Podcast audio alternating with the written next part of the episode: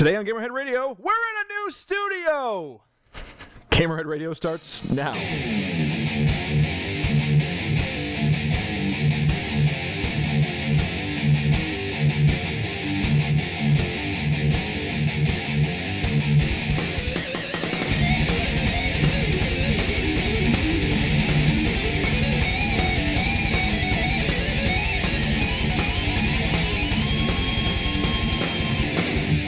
Welcome, ladies and gentlemen, to Gamerhead Radio. I am Viking Jesus Mike Nimitz, the man that's still sitting by the door in our new studio, or Charlie's new studio, or fucking whatever. Um, uh, and over here, Somebody's out of practice, apparently. uh, it's we Yeah, missed we- a week, and it feels like it's been like three months since we last recorded because you know we were doing a sponsorship deal with Planet Gamerhead or something like that, or whatever it is. I say Yeah, that commute sucks. it's okay. We were thinking with portals, so we got there a lot quicker than we should have. Um, and over here, still sitting by the window, but no longer in trouble of hitting his head on it, The higher window. is of course the surprisingly wearing a Bioshock Infinite T-shirt, Goat. I've wore this before. Yeah, I know, but This is my Sunday ensemble. Nothing says Sunday like Bioshock Infinite. That's surprisingly accurate. and over here, the man who actually owns the new studio because uh, he did the moving thing That's right. is the Technotronicorn himself, Mr. Charlie Worsley. Moving on up, moving on, up, Moving on up, moving on up. Anyways, hi. Um, You're still on the west side. yeah, but of a be- different town, bigger house, and stuff. And Five, shut up. Five cars and whatever else that Cypress Hill song says. yeah, folks, we have to come clean a little bit here. The, the real reason we missed our uh, uh, episode last week I is know this is going to come as a shock to a lot of you. But Neptune didn't happen. The real reason we missed our episode last week was because uh, Charlie was moving a couple cities over. Um, and uh, the studio was in multiple pieces, and we were unable to record unless you all wanted to go back to the rock band Mike days, which could have happened, but Charlie probably won't let me. No, that was that was two to one. No. Actually, I think that was unanimous because Mike was kind of like, "We No. could." Please say no. Please say no. Please say no. So, uh, but anyway, new house means new studio. So uh, we've wait, wait. Uh, We have to make this official. We Official. are officially in Technotronic Studios. Because the last one had this weird thing from his past life. Yeah. so I dub the Technotronicorn Studio. And we should probably have something like a breaking glass there. Maybe a ship horn. I don't know. Wait, I've got a bottle right here. Ow! that didn't work. And the first bloodshed in the studio. Medic. Anyway, of course, uh, thank you for uh, sticking with us, even though we were gone last week, ladies and gentlemen. Um, Evo 2014 is going on right now. Big fighting game hullabaloo. Um, it'll be done by the time you guys hear this, but you know. Um, coming up soon is going to be uh, QuakeCon in Texas, and immediately following that is San Diego Comic Con the week after. Um, At this point in time, how much Quake actually happens at QuakeCon? Some Yeah. I'm pretty sure They Charlie. still have they, they still have Quake uh, uh, Quake Arena tournament or Quake. I'm Live sure or there'd be Quake 3 or some, yeah. whatever. Yeah, but But it, no, it's it's, definitely not in its heyday well, it's better anymore. than DoomCon or It- IdCon. it- would it really be better than DoomCon? yes, Oh, as okay. a diehard Doom fan, yes. Oh, okay. QuakeCon is better than DoomCon. Why don't they just put them all together and call it NostalgiaCon? uh, Nintendo's got a, a trademark on that. Oh, of course they do. Um, not a lot of games coming out soon anyway. Just a bunch of indie games and a couple re-releases, and uh, th- we won't see a big game hit the hit the horizon until August when the likes of Madden and Tales of Xillia 2 and Professor Layton versus Phoenix Wright come out, which I may or may not be excited for. But anyway, um, so we've got two weeks worth of games to catch up on. Let's see if we can all remember it. Let's start with Goat, as we always do. I can. You can, And you'll You've be been- surprised. I actually got some gaming in. I don't know where in my crazy life. I actually got some gaming in. All right, we got the Go list. Get a, get a little list, but a good list. Uh, st- uh, worked on a little bit more Charlie Murder. It was fun, decent. Oh yeah, I need to play that. Yeah. Uh, went on a binge apparently because I followed that up with um, uh, Hell Yeah, Death or uh, Wrath of the Dead Rabbit. What? which is a side scroller about a uh, rabbit who's the prince of hell, and he's avenging the pictures the paparazzi took of him in the bathtub by killing hundred monsters. That may be the best plot line I've ever heard. It, it's amazing, and it's like it's like crazy, like off the wall, like high high cell animation and stuff like that. Interesting. nice. So it was really fun. I got stuck. I'll have to get back to it. There's a guy. There's a go, a ram with a large weapon that I can't quite figure out.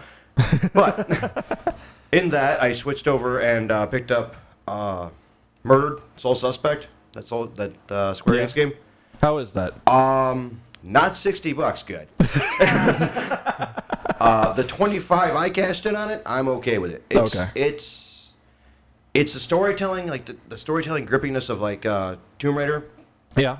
and uh, and it's you know cop murder mystery thriller kind Right, of yeah, part yeah. of it. That's the highlight.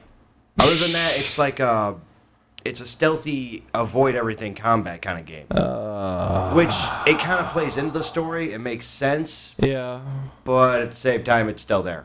Uh, So like thirty bucks. So it's really good. The story's worth it. eh, I might look into it eventually. So I was just on a whim. I wanted to play it, and I'm I'm glad I picked it up for what I did. Okay. And that's it. Cool. Charlie, have you gotten any gaming in over the past two weeks? I've been playing life size Tetris. And I've been helping. Yes. And as I. That, that's very true. Um, I, I even um, w- one of the one of the fine folks uh, who helped me move. Uh, we, we call him Bizarro Mike because he is also named Mike, and he also has a beard, and he he also plays a lot of video games. So he's a lot like you. Just the beard is shorter, and he drinks beer. So you know. um, so yeah, B- uh, Bizarro Mike. Uh, while we were while we were packing up uh, on one of our trips, he actually on his phone whipped it out and brought up apparently the ska cover of the Tetris music. Which What? was actually really great. Um, uh, so yeah, uh, yeah. Actually, that that's it. Life size Tetris for two weeks. Just, just uh, how many, how many level? What level did you get to? Uh, Like, was it really flying at one point, or no, no? no. So you're like a level. the levels one, were going backwards. It, we were, it was getting slower as we went. reverse life Tetris. Got yeah. it. Yep. Yeah. No, I haven't even hooked up any of my consoles yet. Um, I'm I am Oh. I'm in like withdrawal at this point, but priorities. You poor human being. Yeah. Well, what what? First world problems. I know, but you know. yeah. Cool. no, not cool. It's the well- opposite of cool. Well, The cool, bigger not picture's cool. Yeah. Yeah. That's true. Um, have you gotten anything set up for your home theater stuff? No. Nothing? No. Nothing. You poor human being. I think this is the only thing that's plugged in, honestly. Oh, well, at least it's us. Um, Part, Right. part of the problem is that um, you know uh, I thought this time around we'd be able to move like previously I've moved in like a little like eight or ten foot like towing box trailer. Yeah. Like I- it's uh, it's Michelle's mom's and we've borrowed it the last I think three times that we've moved. The first time we used it, it took like maybe two, maybe like two two trips I think in it. You know, it was we were moving into an apartment, so we didn't have that much. When we went from the apartment to the townhouse, it was like maybe like four or five trips, and we were like, oh okay. When we moved from the townhouse into our uh, into the house we just left, I was just like, oh, it won't be that many. No, it was like eight friggin' trips with the stupid box trailer, and I wanted to kill myself by the time it was over. So this time around, Michelle, bless her soul, talked me into getting movers um, expensive as hell, but well worth it when you have as much stuff as I do. Mm-hmm. Yeah, they they brought the forty foot box truck. Mm-hmm. I thought that would be enough. Oh no, no no no no no no no. When when you're me apparently and you accumulate, I mean it's great shit, but a whole lot of shit. Um, no, it takes uh, one 40 foot truck, two nine foot vans, and um, I would say probably about two dozen carload trips uh, in total to move the ridiculous amounts of stuff that uh, that we own. Yay, moving! I am going to die in this house. either that or they're going to find a way to make it so that you can click a button and everything packs itself and just uh, hightails it out of there, and Charlie will be the first person to use it. When I can move with portals, then I will move. If only. yeah. But then, like, before you still have to move. But then it's just it's just move, picking up something and walking into the next room. Yeah, good point. Yeah. Until you realize that you've done it six thousand times that day and you've only got one room done. But it's a heck of a lot cheaper. That's when you get a catapult and just launch it into the portal so that you just then it's fun. I guess. I, No, no, no. You're not thinking with portals. I've just put the portal underneath the desk, and then the exit on the ceiling in the other room. Just drop it in. Wow, that's yeah. That's one way to slim down your collection. How come half your stuff's on the curb? Well, you know, four I got feet. this portal gun. Uh, Apparently, we bought vault ceilings. Who knew? oh wow. So anyway, I've got quite a list to go through because I went on a strange indie game binge last week. Um, so I played. Uh, I finished the Banner Saga. I played To the Moon. Uh, really- Alice. Huh? To the moon, Alice. No, never mind. Yeah, sure. Honeymooners. Um, like a game or actually to the moon? Let's go with both. Okay. Um, good game, really short, really emotional though. No combat, all puzzles. Um, but plays like Final Fantasy VI, like sprite wise. Anyway, um, uh, Banner Saga to the Moon. Uh, finally played Goat Simulator. It, it's def- it's definitely um, a ten dollar. Oh, why the hell not game? Because it's stupid. It's stupid fun. Uh, goat, our goat was nowhere to be seen. I was really disappointed. Um, Still working on that with legal. I'm sure we could find someone who could actually do that. Well, I'm- I think it's gonna be the second one. I'm gonna get my cameo. Goat Simulator 2. Yeah, back from the goat. The entire the entire soundtrack is you doing bass tracks. Oh yeah, it'll be all slap pop, uh, jazz fusion, uh, reggae. Um, I thought I, I thought I remember reading something about the developers of uh, of Goat Simulator, saying that there was like some story that's going to be developing as they come out with like upgrades or something like that. Did I imagine that, or I thought I read that? uh, I wouldn't doubt it. Okay. Um, seems kind of weird, but hey, whatever. Yeah. Fucking. They're just running with it. Last time I read, because I kind of you know maybe have a s- sort of closeness to it. I follow it a little bit more than probably most. The guys are just letting it go. It's hilarious. Like they're just like whatever you guys want, we'll do. and I'm like, that's what you do with that game. You're just like, holy shit, this actually worked. So what do we do now? Yeah. Because it wasn't supposed to work. Um, yeah, it originally originated as an April Fool's joke, and then they released it on April Fool's following. So, um, but we'll get more into simulation games in a little bit here. Um, so uh, there, there was that. I also played um, Dear Esther, which was really w- Who names these games? uh, indie developers. Dear Esther. And then I think that was the last of my ind- indie binge, and then I played uh, the Bureau XCOM Declassified because I picked it up on clearance at work, and so I was like, why not? Okay, game. Glad I didn't pay more than twelve bucks for it. Okay, But but worth the twelve bucks. it was worth the twelve bucks. Yeah, I I enjoyed it, the but censorship on the cover doesn't do anything for it. not really. Okay. I, how what kind of game is it? Because It's a I, thir- it's a third person squad shooter. okay. So you've got two guys with you at all times that you can tell them like where to go and certain abilities to imagine. Uh, imagine Mass Effect, but set in like a 1960s uh, alien film, See, I I fell in and, love but with not nearly as deep as Mass Effect.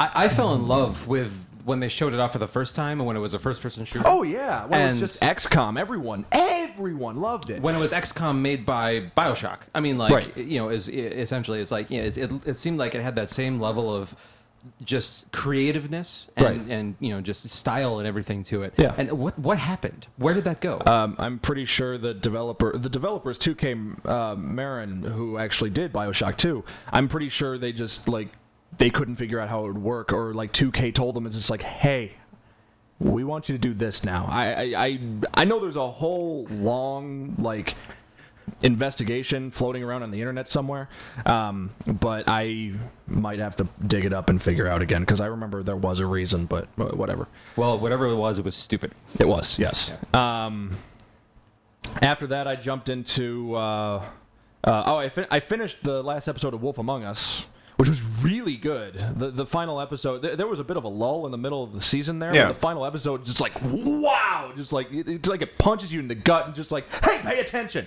It's like okay, gotcha. Finally. Yeah, so no, uh, definitely love the whole season. Uh, definitely a great game.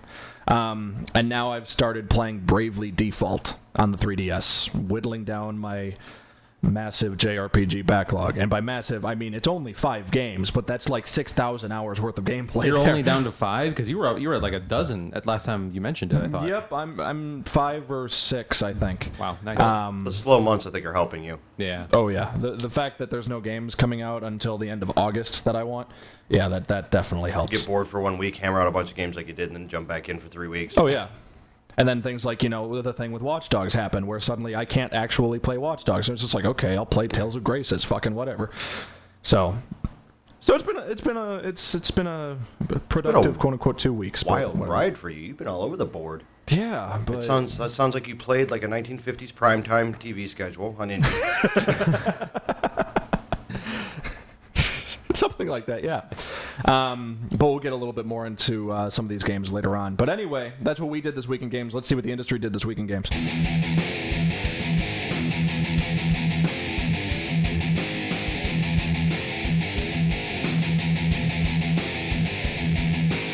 All right, so coming to number five, big reveal coming in Game Informer this month. Uh, the people who made Borderlands, one of the most popular first-person shooters of all time, and rightfully so, um, are trying their hand at the MOBA genre. That's multiplayer online battle arena uh, games such as Dota 2, League of Legends, and another one that I'm totally forgetting, but whatever. Um, have made it popular.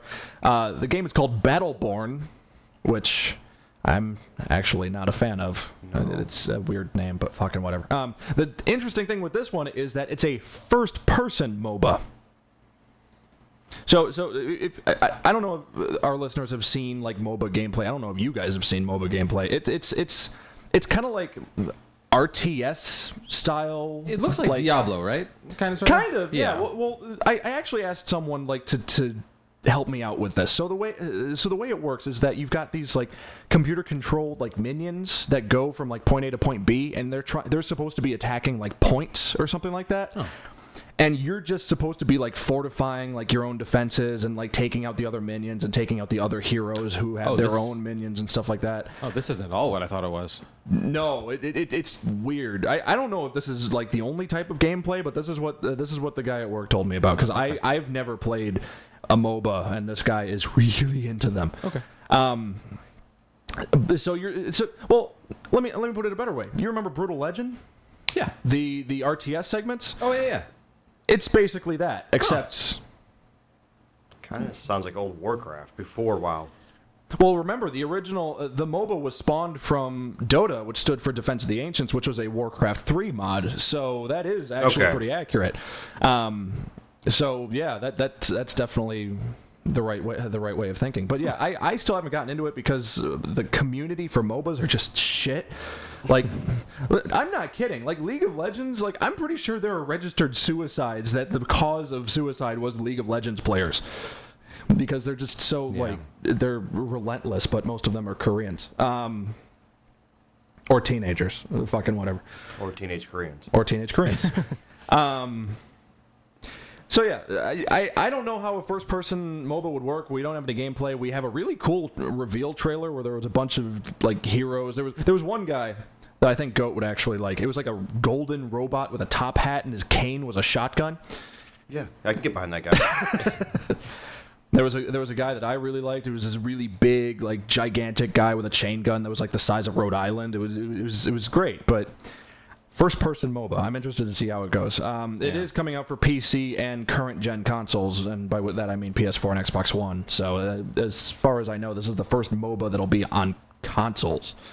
But It sounds like a keyboard heavy game, typically. uh, it can be, but I think the fact that this is first person means that it doesn't necessarily have to be. That's true. Um, uh, like I said, it seems like it seems a lot like the uh, strategy segments of Brutal Legend. I, I could be wrong, and if anyone is listening to this and knows better than we do, please let us know because this is just what I heard from some guy. Um, yeah, all my MOBA knowledge is uh, via YouTube. yeah. so I don't know. It could be interesting. I'm. I'll look into it just because it's Gearbox, and so far the only things they've fucked up are anything that they didn't actually start, such as Duke Nukem Forever and Alien, Colonial Marines. So, but we'll see.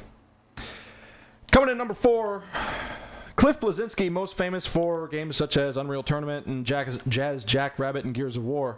um, was teasing the living crap out of something on Twitter a couple weeks ago. Um, we actually would have covered this last week, but now we have more information, so I'm glad we didn't. Um, Cliff Bleszinski and a former director from Guerrilla Games have founded the uh, game development company Boss Key, which Boss Key, get it? It's like a it's a item. Um, Oh, that's actually not what I thought it was. I thought it was like when you're.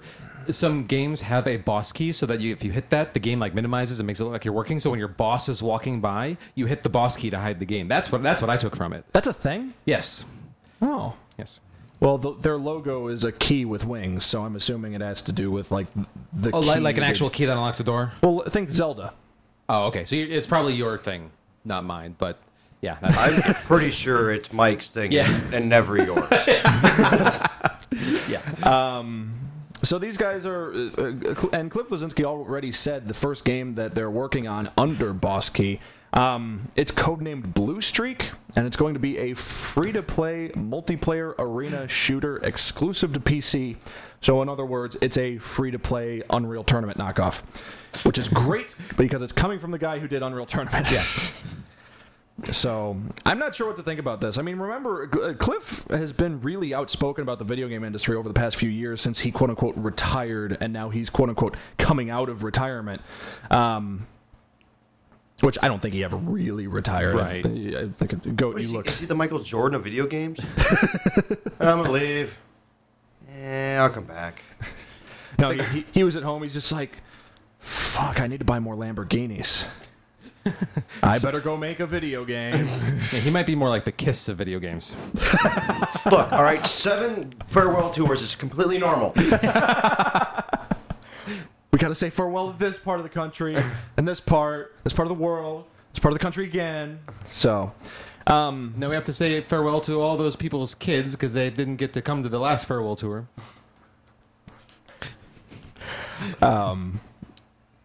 But all of this falls in line with what Cliff has been saying over the years. He said he would never put a game that's like on disc again because it's just not profitable. He said free to play is the future. He's, you know, I mean, it's a shooter, so it's what he knows. And uh, strangely enough, a lot of people keep asking him to do another Jazz Jackrabbit. Which is weird and improbable because Epic owns the IP to that, so there's no way it's going to happen unless suddenly Epic's just like, yeah, we're not going to do anything with this. Here you go. But nice, it's a nice idea. Won't happen. I I wasn't even familiar with Jazz Jackrabbit until Gears of War came out. So I am still not familiar with Jazz of Jackrabbit. you aren't familiar? with Wow. Okay. I don't feel bad then. I think I touched it back in the day. Old, old, old PC game. Yeah. So I'm interested. I'm interested to see what Cliff can come up with, um, if nothing else, because I love seeing everyone be perpetually angry at him. He does seem to attract controversy. He does, but I think a lot of that is because I respect him for voicing his opinions and stuff like that. Because I've I've said it on the podcast before, is that a lot of people in the video game industry try to like stifle their own opinions because they feel like it's like, hold on, we we shouldn't say this. It might not you know put out the sales. And I think there's a I think there's a line between like you know representing yourself and you know like he he literally wasn't tied to a company for the past two years, so he could say whatever the fuck he wants. I'm just like okay, whatever. Even if I didn't agree with it, it's like okay, whatever. He's retired. At this point, he's just a guy that knows what he's talking about. Here, go. This is Jazz Jackrabbit.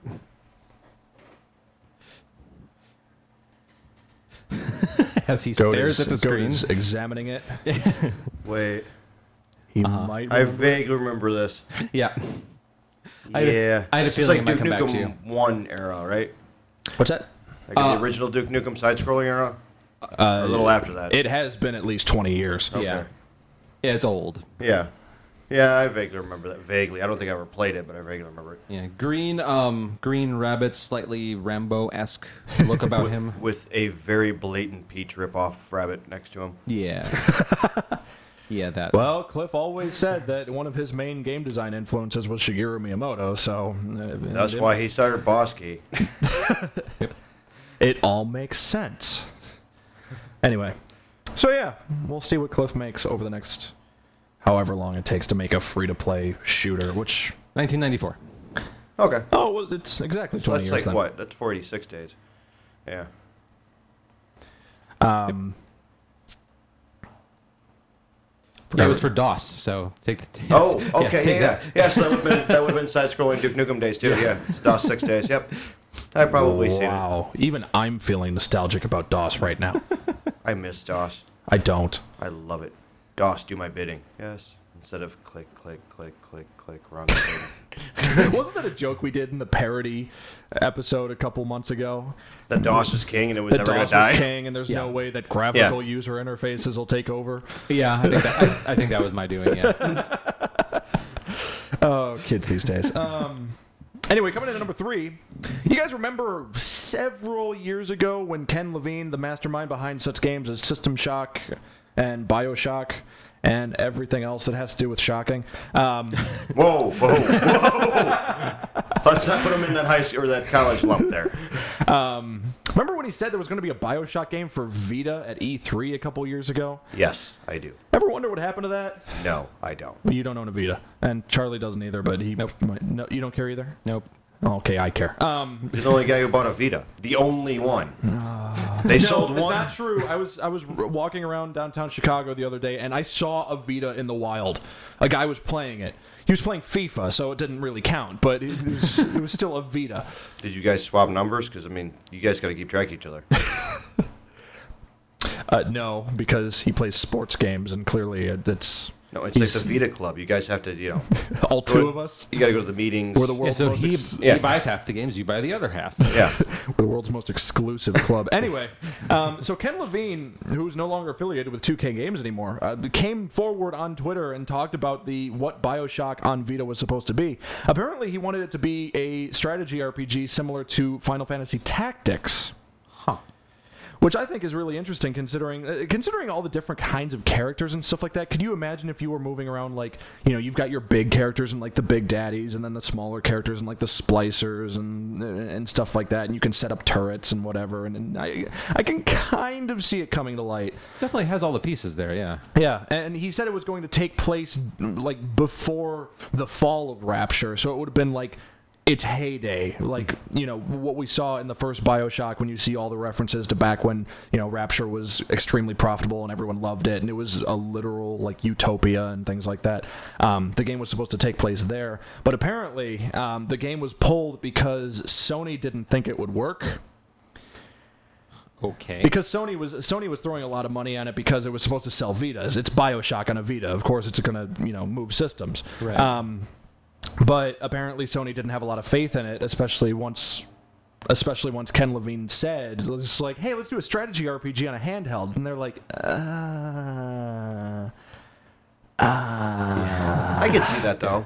Like the whole like, hey, it's Bioshock, and you're like, yeah, and you get it, and you're like, yeah, it says Bioshock, but what the hell is this? yeah. "Yeah, I, I, I can imagine how it would have gone, but I, I, I have a hard time visualizing it too." It's the same thing with, like Tactics. Like it was a good game, but yeah, it was like Final Fantasy. I don't need to read the rest of it. All right, we're gonna play some. What the hell are we playing here? That's actually a really good point. I wonder if a lot of people got into Tactics just because they, it was a Final Fantasy game. I mean, Final Fantasy Tactics is still a lot of people regard it as the best Final Fantasy game. I don't because it's not a Final Fantasy game. It's, not a subgenre. It's not a real. I, I'm guilty of it. game. I was like Final Fantasy. Yeah, I was in your man- mindset one day when I was young, and wild, crazy. Mm-hmm. I got Tactics. I was like, kick and what the fucking hell's going on here? I didn't want to play chess. Yeah. yeah.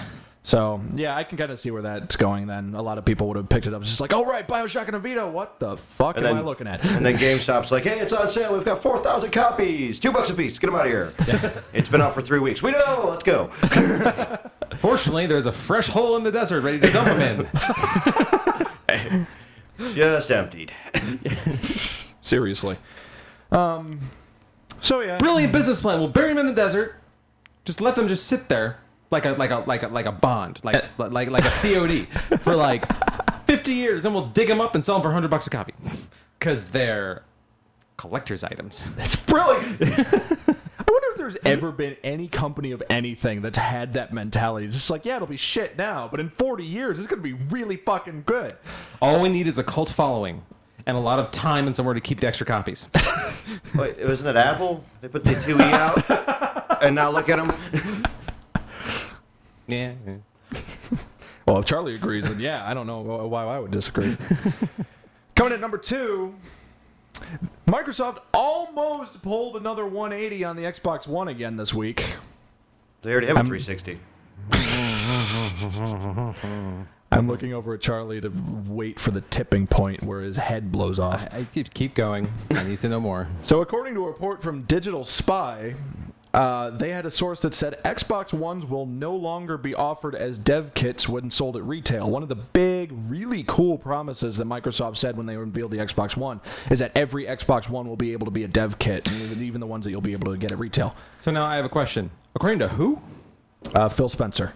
No, no, no, no. Who who who, who was reporting that Oh, this was uh, Digital Spy. right? According to who? I, I, I mean, like, are they anybody with any credit whatsoever? Isn't that the website I- that does the I Spy games on the computer? No. Oh, No, goat. Um, I've heard their name before, so they've been mentioned before in like big stuff, but I don't think they're like they're no they're no IGN, Okay. you know. Um, so this report came out, and everyone reported on it, and of course, like IGN, uh, IGN reported on it, Polygon reported on it, GameStop, uh, GameStop, GameSpot reported on it. um, I do that all the time. It's fine. uh, man. I mean, you're just switching two letters, really. Yeah. It's just, um, so everyone reported on it. It took Kotaku reaching out for comments from Microsoft to actually get the story straight. Microsoft said to Kotaku, uh, "No, that's not true. We're still planning on making it so that every Xbox One at retail will be able to be a full dev kit and everything." Now, why would they go back on that? Anyways, that's dumb. Uh, I don't know. I I mean, playing the, ad- the, on, the only plausible thing I can think of is that remember when the Xbox One first came out and everyone was trying to figure out like where all these features might be locked behind the menus and stuff like that, and then they found that developer menu, and apparently a lot Right. of people bricked their Xboxes that way. Mm-hmm. That's the only thing I can think of, and Goat's laughing because he knows that those people were idiots. I just I, I don't understand why they would even do that. Like, that's there for like the Charlies of the world, the people who know what the fuck they're doing, right? Yeah. So if you accidentally find that and you break your own shit because you think you're a mastermind, yeah, all right, but No, don't take but- it away from the, the the people who can actually use it. No, you go. You're forgetting about trolls. You're forgetting about people that will go into forums and say, "Guys, if you go into this menu, it makes your Xbox into 4K, or it quadruples the processor speed. It makes it into a developer machine. It can do so much more." And then the 12 year olds You who are can on these download forums, all the free games this way. guys, if you make it, if you turn developer mode, you can get porn. Like all it takes is I one mean, it's guy. got a web browser. Yeah, I mean, but That's beside the point. All it takes is one guy to go into a forum and type this out, Well, yeah. and then You guys, if you go into developer mode, you can get Halo 6 right now. Yeah, exactly. What happened to Halo 5? Don't fucking worry about it. Halo 6! yeah. but at the same time, these are the same people you can be like, here, look down the barrel of this gun, pull the trigger, it'll give you a surprise. so we're At solving least, at, problems. at least that particular description is more accurate. you would get a surprise. It'd be a quick one. You wouldn't get to enjoy the surprise, but. Um, so I think this, I thought this was really funny though, and, and of all people, it was Kotaku who actually like reached out for comment before, just like, "Hey, this is happening," because I I like. Oh my Kotaku. god! So Kotaku did actual journalism. yes. Oh my god! Congrats, Kotaku! You get the. Hey! Goat's not clapping. He doesn't care. I'm lost. they don't do real journalism? Um, a lot, anybody of, really a, lot, a lot of people criticize Kotaku for ripping everything they see off of Reddit and not doing any real like legwork. Isn't that what we do? Yes and no. Just They're say it. paid significantly more for what they do. All if I'm they, saying- if, if they were paid what they're paid for doing this, what we do, then th- that's stu- that's dumb. I'm just saying, it, it, it, just news comes from somewhere and it has to be spread, so of course that's part of the. Just credit on them for verifying it is what we're yeah, saying. okay, good. Yeah, Yeah. yeah. So, so yeah, Microsoft didn't do a 180 this time. Charlie is overjoyed. Woohoo! That's one versus many. So that means uh, Technotronic Corn Simulator should still be on time. Uh, can I comment at this time? Speaking of simulators, coming in at number one. Thank you for that, Goat. um, and this really only reached number one because it's uh, hilarious and near and dear to my heart, and I know a couple people working on it because you know, fuck it, why not? Um, So, you guys might have seen the recent influx in simulator games since Goat Simulator came out. There's Goat Simulator, there's Warehouse Worker Simulator, there's Mountain Simulator, there's fucking Rock Simulator. Not fucking Rock Simulator, just Rock Simulator. Well, there's Farm Simulator too. That's actually on disc. Yeah, there's Farm Simulator. There's multiple years of Farm Simulator. There's Yeah. like Farm Simulator 2013, and you're like, they make more of these? Yeah. Apparently, 24 they're really popular. and- 2014, they're gonna bring the weed in. You can do three crops a year now. But they only sell it in what California, Colorado, Yeah. Washington, Yeah. whatever it is. Well, yes. Here. Um, or whatever. Um, so, to to create the most meta game ever, they've announced Game Journalism Simulator, which is exactly what it sounds like. It's what we're doing right now in a game. Well, there's Game Dev Simulator that's been out for a while on mobile platforms. Is this kind of like which is that? which is kind of like gameception because you're making a game within a game about making games. yes. Um, no, this one is this one is playing a game about writing about games. All right. So far, that sounds less interesting, but I'm I'm, I'm going to keep listening. Um, I know a couple people attached to the project. Uh, friend from Save Continue and Heavy Blog is Heavy, Kyle Gatto, as well as uh, Forbes contributor uh, Jason Evangelho, which I'm probably uh, mispronouncing his last name, and I apologize. Can we just whatever. call him Evangelion? Sure. Okay. Um, they're attached to the game. Uh, they're uh, actually here, here. So here's the thing: they've already created the first class. It's going to be the Wordmancer. Go on. It's based on old school writing journalists, and they're and it's based off of. Um, it's largely based off of Kyle. So it's his weaknesses are beer and uh, oh, excuse me, you'll like this. His weaknesses are craft beer and female vocalists. Oh my god. well, I know what class I'm playing as. Um, also, his perk is that he gets plus two to charisma for everyone under him. because my God, uh, Kyle is one charismatic bastard. Um, so, and, then they're working on more, and I've heard a couple of things, but I haven't said anything because they've asked me to, and so on. But it just sounds so ridiculously like they're making it like half like RPG, like they want to do like actual like combat light combat and stuff like that and then they want to do like the actual simulation stuff like uh, there'll, be like scenarios and it'll be like you got this review copy you can either publish it on time with the review embargo and get good points with your pr people or you can tell everyone you know that it sucks and risk that relationship with the pr person and, just Just maybe get more page views as a result. Kind of a thing. Yep. Okay. All right. And the the idea is that you start from the ranks of just lonely blogger all the way up to uh, full time editor of like IGN or something like that. Editor in chief of major company. Yeah, something like that. So it, it actually has a whole like progression system, and I just think it's every, like everyone is picking up press about it. Like I saw Polygon pick it up this morning, um, and the headline literally was. Guy who writes about games is writing a game about writing about games. I don't want to steal your joke that you made earlier, Goat, but this is the right time for it. Which one? Okay, I'm going to steal it.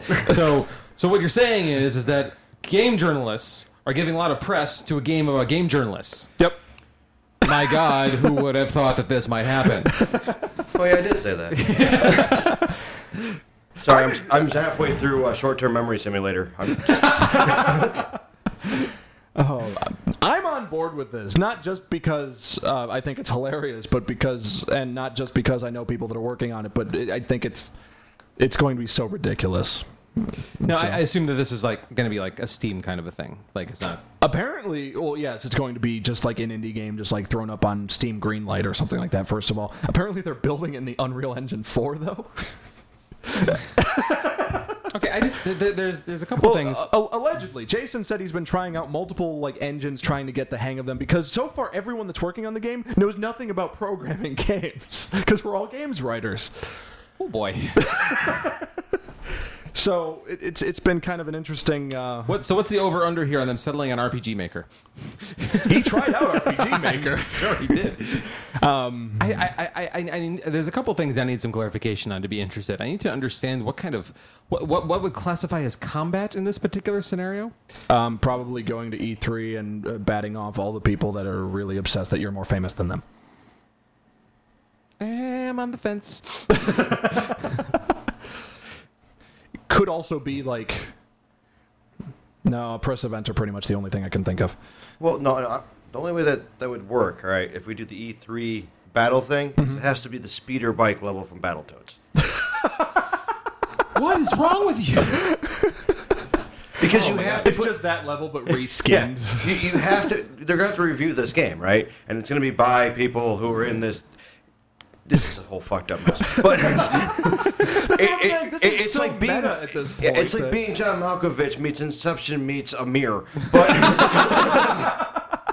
so you're gonna have to put things in that you want to have fun with and give it bad scores, but you have to put good things in it because you're pretty much in control of a review by building the game for a review. God damn, this is hard to hang on to.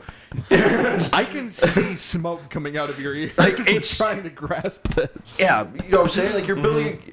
No, and being a reviewer, you have to build a game that you can review good and or bad if you want. Like it, you have all the cards on your table and you have no idea how to put the cards in the right places, but you know where they should be. What's funny is that this originally started as a joke once uh, Rock Simulator was announced, and then it started getting so much press and all this momentum that everyone's just like, "Well, fuck! Now we've got to make it." Well, I, I didn't know if it was a joke or not, but I seen something about uh, Game Simulator Simulator coming out. uh, d- d- I wouldn't doubt that that's a thing. Yeah. Simulation simulator. Yeah, like it's it's getting to the point where like it's hard to figure out what's real, what's I know. not This, anymore. I know this past week's uh, Kotaku Shop contest was about simulators, and there was like um, shop contest simulator, simulator, simulator, simulator, and it was literally just like an endless window of Photoshop. Um, and then there was like journalism simulator, and it was just the front page of Kotaku, and I was like, okay, that's clever, and, and just things like that. So. The the simulator thing is getting out of hand. I say until they create a Viking simulator, Or we which is basically probably Brutal Legend, but Yeah. whatever. or we create Gamerhead Simulator, and you guys can play as the three of us. coming as coming in 2015. Are you No. insane? No, That's like five months away. no, no, no, no. Can you imagine if? Can No. You, no, no, no, no, no, no. Imagine that we lived like each of our separate three lives. Like, they're- like all of Charlie's levels will be like hacking mini games, Oh yeah, and and brewing mini games. You gotta and, get the, and brewing mini games, and he can and all the stuff Yeah. that, all the stuff that he makes will be like. It'll make the hacking mini games easier. yeah. so the beer I make makes the hacking games easier. I promise you, make that makes the hacking games harder. No, that, that, that'll make it. That'll make the work levels harder. Your hangover is at a plus twelve. Goats will just be rock band levels, pretty much, Yeah, pretty much. Yeah. And warehouse simulator, and warehouse simulator. or Well, whatever. Machine operator simulator. Yeah, Fucking whatever. Um, There's a difference. I apologize. It's put things in the box for my job. Take things, take the whole box and put it somewhere else for warehouse. Um, I, th- I I think we could be onto something. Guy- no, I'm not really. Although maybe I can get a hold of the guys doing game journalism. Simulator. No, I just don't want to play VJ's levels. Like I just like customer service levels. I fail every one of them. What do you do? Punch them in the face every time. Go. They're completely in the right. Hit them in the face. Go to Amazon. Leave me alone. If only. So, uh, hey, game journalism simulator guys, if you want to do no. a gamer Stop level, listening to him. um, no, I think that'd be pretty neat. no. Uh, I'm willing to help you guys out with a gamer No. head level. Charlie, it's Coming up for today's feature. Okay, fine. Speaking of indie games, today's feature is about indie games, which was actually last week's feature, but it's this week's now. So let's get to it.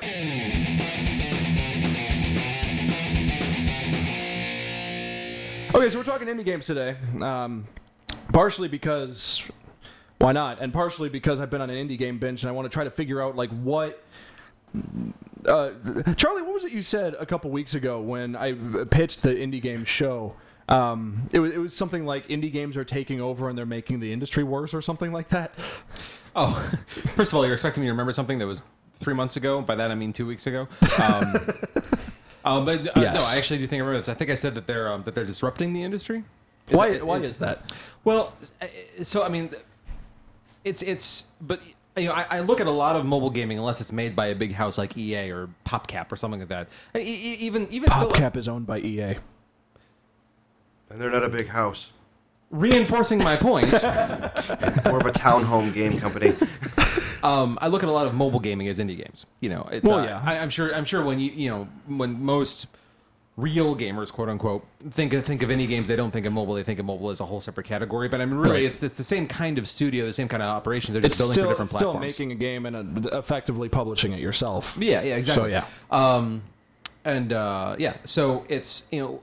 With with with the with the, I, I definitely believe that mobile games have disrupted the video game industry, especially when you were talking about the free to play model. Um, you know that that definitely was not um, you know I, I- you know the the idea of free to play and things like that were started by you know um, things like Farmville and things like that before they were owned by EA. Right. And you know they, you know they, they were started they they were really really you know brought to you know public light by you know smaller studios because it was they figured out it was a great way to make money and that's just not something that any of the big houses have tried before. And Yeah. so you know, I don't know how much of free to play and things like that there are on, on, on, you know, the kind of big things you see on Steam, like the kind of games you've been playing over the last week. I, I, it seems like less, but you know, it's it's um, you know, especially like it's, it seems like MOBAs are that way, right? Um, like League of Legends. League of Legends is free to play, but then they have this whole Microtransaction yeah system. microtrans yeah, Yeah. like like you know miles and miles and miles of, mi- of microtransaction that's, things that you that's can buy. not an exaggeration, ladies and gentlemen. So that's more what I meant by it is that you know it's um you know it's uh you know they have drastically increased the competition. You know, Yeah. because you know you know back in the day you know before Steam was a thing. Right. Um, you know if we can remember that far back because it seems like they've been been around for forever. Um. You know, before Steam was a thing, it's like you know, and you, that you had this platform where you could easily just self-publish something. It's like you pretty much had to be one of the big guys to be able to actually, you know, box and package and market and you know, Before, actu- before actually everything put went digital. and actually put a game on those three and a half inch floppies and get them on the store shelves. Right.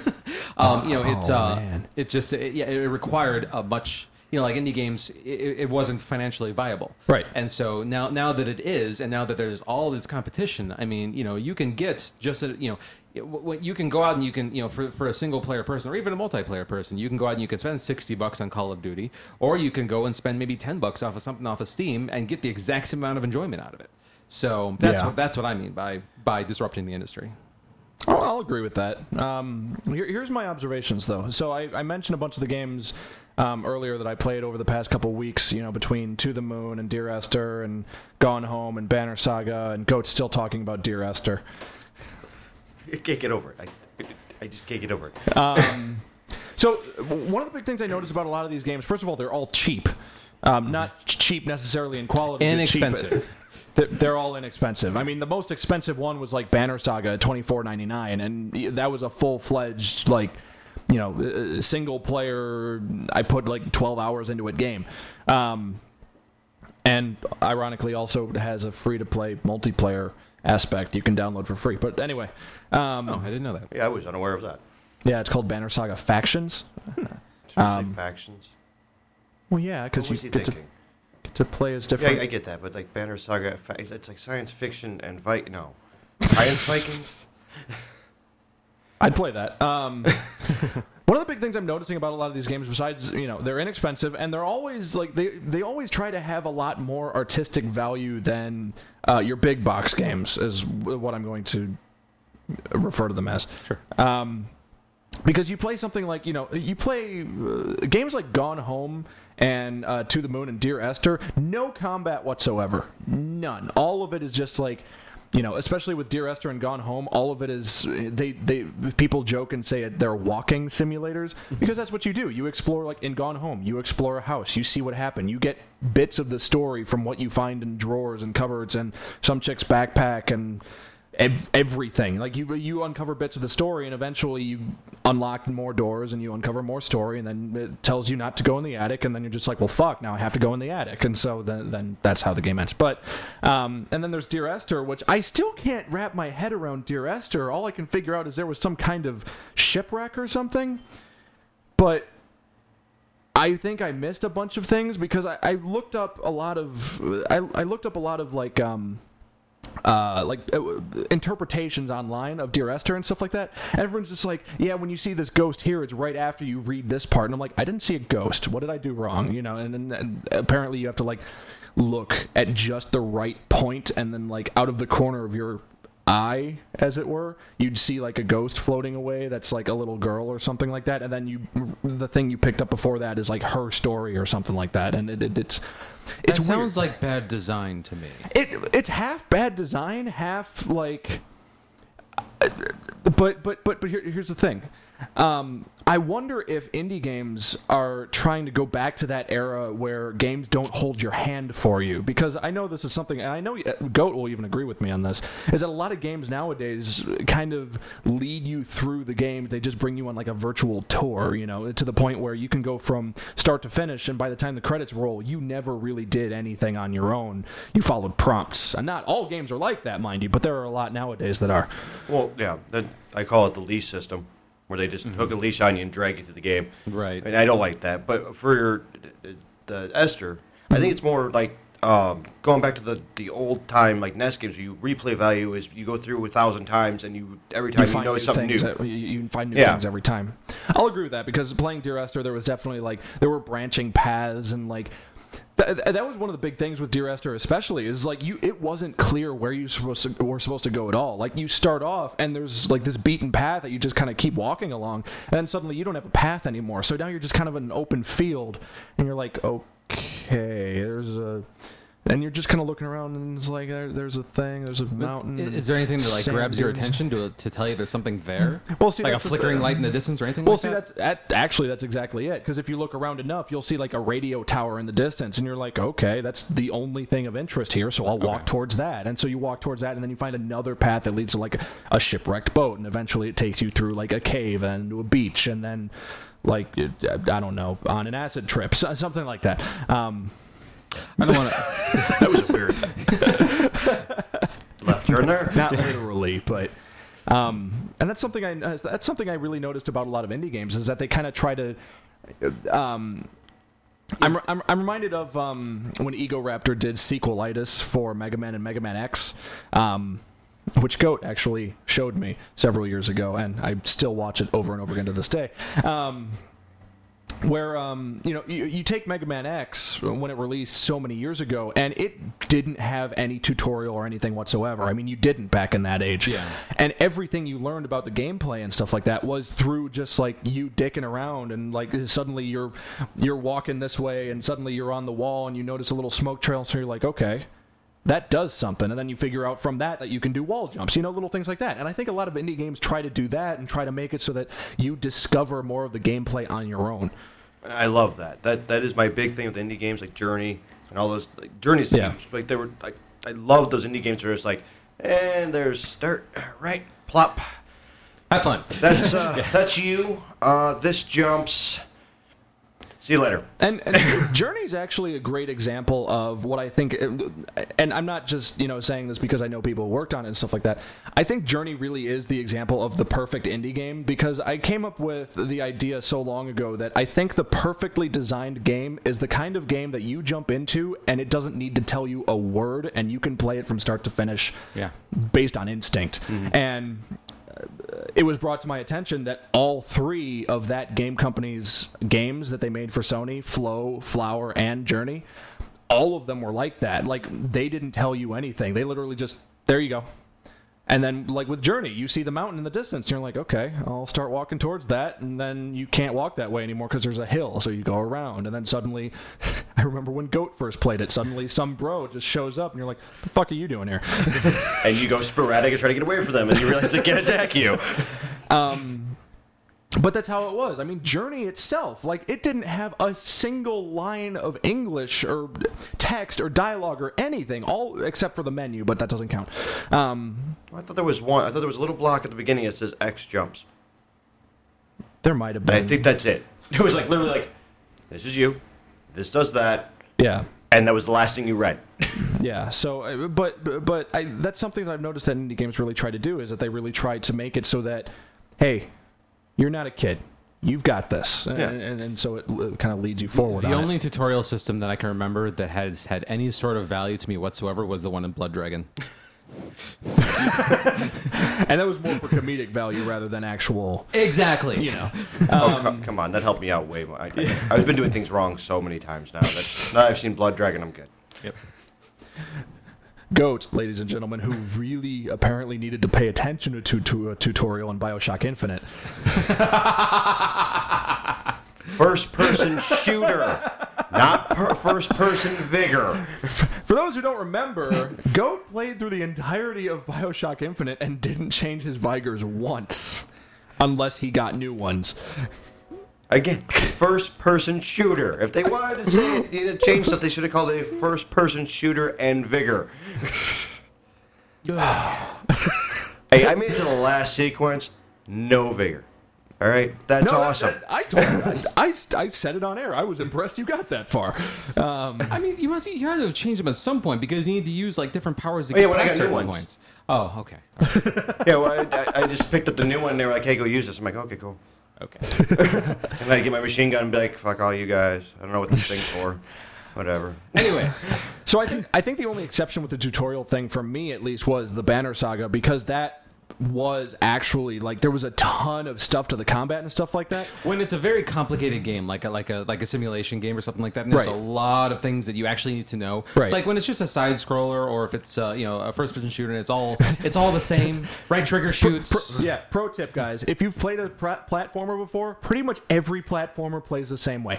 But if it's, you know, uh, like I said, Banner Saga, game of chess with Vikings, with a touch of Oregon Trail p- uh, pushed into it, um, you probably should know what the fuck you're doing. Yeah. Well, yeah, I mean, if you're yeah, um, it's like it's like saying like, "Here, here's Mech Warrior. All the keyboard keys work Yeah. for something. Figure it out." God, well, there was. Have you guys ever seen the? This is going off topic again, but I don't care. Um, have you guys ever seen the keyboard layout for the original Crysis? Uh, I, I believe I have. It, it's every like every key except Q does something for a first-person shooter. Yeah. yeah. Um. Anyway. Um.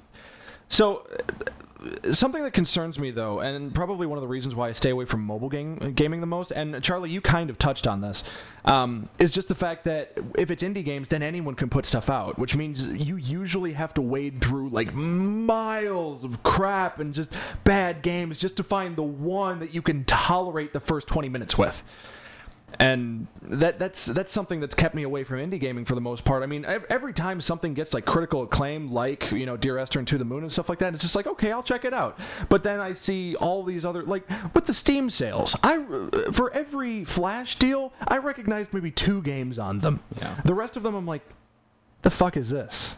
Zombie Shooter 29. Okay. Uh, no, it looks like a copycat of Zombie Shooter 28 through 1. um and I wonder if I wonder if uh, part of that is if people are just trying to just push games out there hoping that like kind of like um Flappy Bird syndrome where a bunch of people just put out clones of Flappy Bird just to try to cash in on it or if it's really that just there's just such a lack of creativity regularly in just the community of indie developers that that's just all they put out That's absolutely a thing. I mean, like you know, from somebody who's, I mean, like I'm, I'm no, you know, uh, you know, hardcore mobile gamer by any means, but I have played my fair, you know, more than my fair share. Yeah. Um, and uh, I mean that that's absolutely the case. I mean, like there are, you know, like app, you know, both Apple and Android and you know Windows Phone and all them. They, they will talk about how many apps are on the App Store and how many games they have and everything. Yeah, one percent of them are actually worth talking about. Right, Exactly. So. I mean, it, and it's exactly what you said. I mean, like for every one good game, there's then going to be like a hundred ripoffs of it, and people are just trying to you know, Right. cash in, like you Right. know, doing whatever they can. And you know, the, the the search in the App Store, especially on on you know on iOS, is so ridiculously horrible. You can type in precisely the name of the thing that you're looking for, and it still might be 16th on the list. Yeah. it's that bad. No kidding. So it's um, you know, for the most part, I will only like the majority of the games that I play are ones that come up and they get pressed, like you know, for being really good. Or you know, Apple, I will say, is pretty good at um, you know of uh, of having like like you know uh, you know featured sections of like you know they have um they have a game they have they have a section uh, this week of ga- of you know like really artistic games that are on sale this week and uh, one of them is called uh, Monument Valley that uh, that that's gotten a lot of press for being very good. Yeah, I've heard about that. Yeah, um, and it's like normally it's like a five buck game, and I think it's on sale for either ninety nine cents or a buck ninety nine right now. I picked it up just while it was on sale because it, it seems like the kind of thing that'll interest me. I haven't touched it yet, so I can't talk about it. But that's the kind of thing that they, they do have you know featured categories every now and then, and like you know they- Google they- does they- that too with their like editor's choice or something like exactly that. don't yeah yeah they, they, yeah but yeah all the platforms they do surface you know you know they feature and surface up the ones that are actually worth talking about so those are really the only ones i pay too much attention to i very rarely just go on a browsing binge and just get things just because they look interesting It- they have to be recommended to me uh, uh, in some fashion or Oh, another. yeah And I, I, I'm the same way. Again, I think it ties into the fact that it's just like, okay, this is up here, but there are like 1,800 games just like it. What makes this one better? Yep. you know, uh, stuff like that. But um, one thing that I kind of want to see break out of just the indie game genre is that uh, so far, from what I've seen, the stories in indie games are ridiculously great. Like out of all the uh, out of all the games I played over the past two to three weeks, the only one that didn't have a great story was Goat Simulator. Oh, come on. There's he said great it was just good okay. Yeah. All right. It's a deep story. You just, you just didn't get to that part where the deep story comes in. the deep story about me going to the, a roof, interrupting a party, ramming one guy in the nuts, and then suddenly everyone's freaking out and jumping off the roof with fireworks. Yeah, that you hit the part. Then. Yeah, that's actually the next Trent Reznor movie.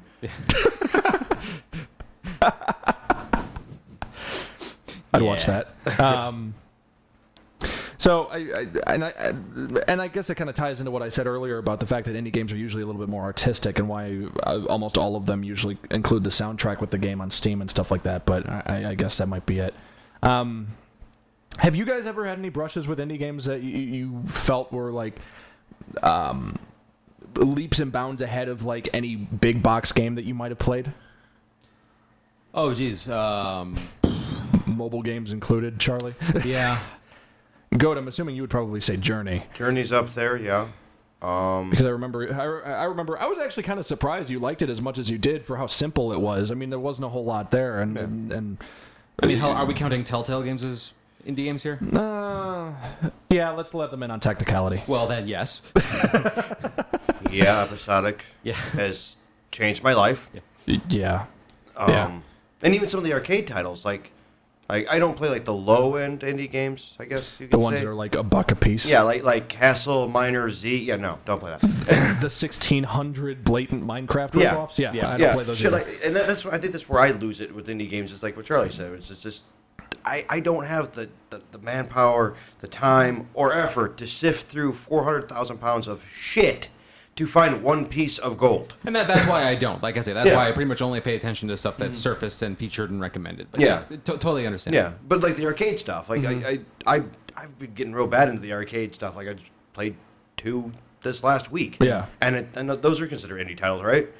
Usually, yeah. Yeah, like hell yeah and stuff like that. And, and there's a lot of stuff there that's great. And Yeah. like, like hell yeah was one of them that really would go up there if it was if we ca- we're calling that indie. That would be on my list too. If it's not made by a major studio, yeah, I'd Yeah. say indie. Yeah, sure. so it's just and it's because it's my sense of humor, my wildness, and indie seems to play to that, and that's where I get sucked in. Well, Yeah. I, I think a large part of that is that indie developers don't necessarily need to worry about like like the big box companies do. Indie developers don't have to worry about shareholders. Yeah, they don't stay in the so, box. So they can be like, you know, I remember when, uh, oh gosh, what was it? I, I remember when I made a game with zombies in it came out, Yep. and it was just like the greatest, dumbest game. Yeah. and everyone just played it for that song. Yep. Yeah. Literally everyone, and mm-hmm. you couldn't tell that the the. I, I'm pretty sure it was like one guy or just like not a lot of guys I think it was one guy. Yeah. just made the game just to be like okay what the fuck like like like it was a goat game like like hey guys play this and it's like what am i playing this is awesome you know exactly. Um, did you ever have the chance to play uh, Try Not to Fart? yes. Still have it on my Xbox. No. That was like in the indie game side of the 360, Yeah. the, Uh-huh. the very hard to find. Like, like you know, it's often its own little Yeah, like yeah, yeah. quartered section, indie game section.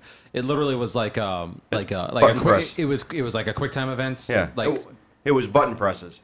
You had to, like it, it had the buttons. And you had to Oh, hold yeah, the, bu- and you had to hold the buttons long enough, but let off before, or else you'd be on a date and ripping ass, and it, it'd be getting greener, and the lady's like, "Oh my god, what is wrong with you?" the, whole, the whole point was to do, time all your button taps and holds so you didn't fart, yep, and it was addictive as hell. yep. it's like a dollar. Pretty sure you Yeah. can still get it. Yeah, What? well worth it. Yep. I, I'm going to have to pass. Thank you. I'm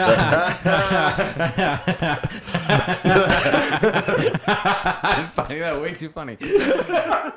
Wow, I only barely meant that as a joke. And that was that was like super over pun. but yeah, it's stupid stuff like that. I, and I, I agree with you. Like the the big box people have to stay inside They're, the box. They're, they're they're too worried about just okay. We need to hit as many common denominators as possible. well, yeah, it'd be like Rockstar going, okay, we just gave you what eight hundred thousand dollars, whatever like that, to make Yeah. a game. Uh, you need to make that back, so don't go too crazy and piss people off. Right. And that, that- that's another thing too. A lot of indie games are made like as a hobby, and then suddenly like one big breakout hit funds the next game, and the next, Mm. and the next, and the next. I think that's how Fez worked out. I'm pretty Yeah. sure Fez Yeah. did so well that was going to fund Fez 2, and then Phil Fish decided to be a, a little bitch, and He decided to be Phil Fish. huh? He decided to be Phil Fish. He decided to be Phil Fish, and he's just like, you know what? No, you don't get Fez 2 because you're dicks. All I'm hoping is, And he- then he just released Fez for literally every other platform that's available. Yeah, pretty much. what I'm hoping he does though is His he does, teams up with Cliff Bleszinski. that would be awesome. And they make Fez three. So, but yeah, I, I, I, I like a lot of things about the indie game market, but there are a lot of things that just it kind of tarnish it, along with just you know lack of creativity and stuff like that. Goat, I, Goat, you had one complaint about indie games, and I want you to bring it up here. It's Just- the biggest one. You want me to play your games? That's fine. You want me to pay for your games? I get it. You want to make money? That's fine too. yeah. Give me achievements. That's all I want. Like they're free. It's free for you to give me achievements. Like I will give you ten dollars all day long for your game. If it's two hours long, just give me achievements. Now, your complaint on this is mostly coming from 360 stuff, right? Like the indie, in- indie games, like Yeah. y- yeah. Arcade or because- PSN because- stuff like that. But it's like, I all right. I, I paid you money and all that. I, I kind of want the bragging rights to say that I paid you ten dollars. And I can tell you why it is the way it is, at least on uh, like at least on the, the consoles, is because uh, at least on Microsoft's side, I'll, I'll speak to them. This probably applies to Sony too. Microsoft has associated actual value with achievement uh, with, with with your gamer score, like um, with their whole uh, Xbox Live Rewards program. It's like the higher your achievement score is, it's like you get like better perks or whatever. It's like they they've actually made it worth something, so to speak. I mean, Yeah. like it's not worth much. Get, don't get me wrong, but I mean, like th- there is some sort of actual value associated with how high your gamer Yeah, score is. every and four thousand or something like that. Five thousand. Whatever it is, yeah. I get the and email. so they, they, I'm sure it's Microsoft saying, you know, if if if you know if if you're if, to get gamer score, you actually have to charge for the game so that we make some money off of this, is because that gamer score is going to be, yeah, it's it's a whole Yeah. economy. So I'm I'm relatively certain that's the reason why it is the way it is. I'm sure the game developers would do it if they could.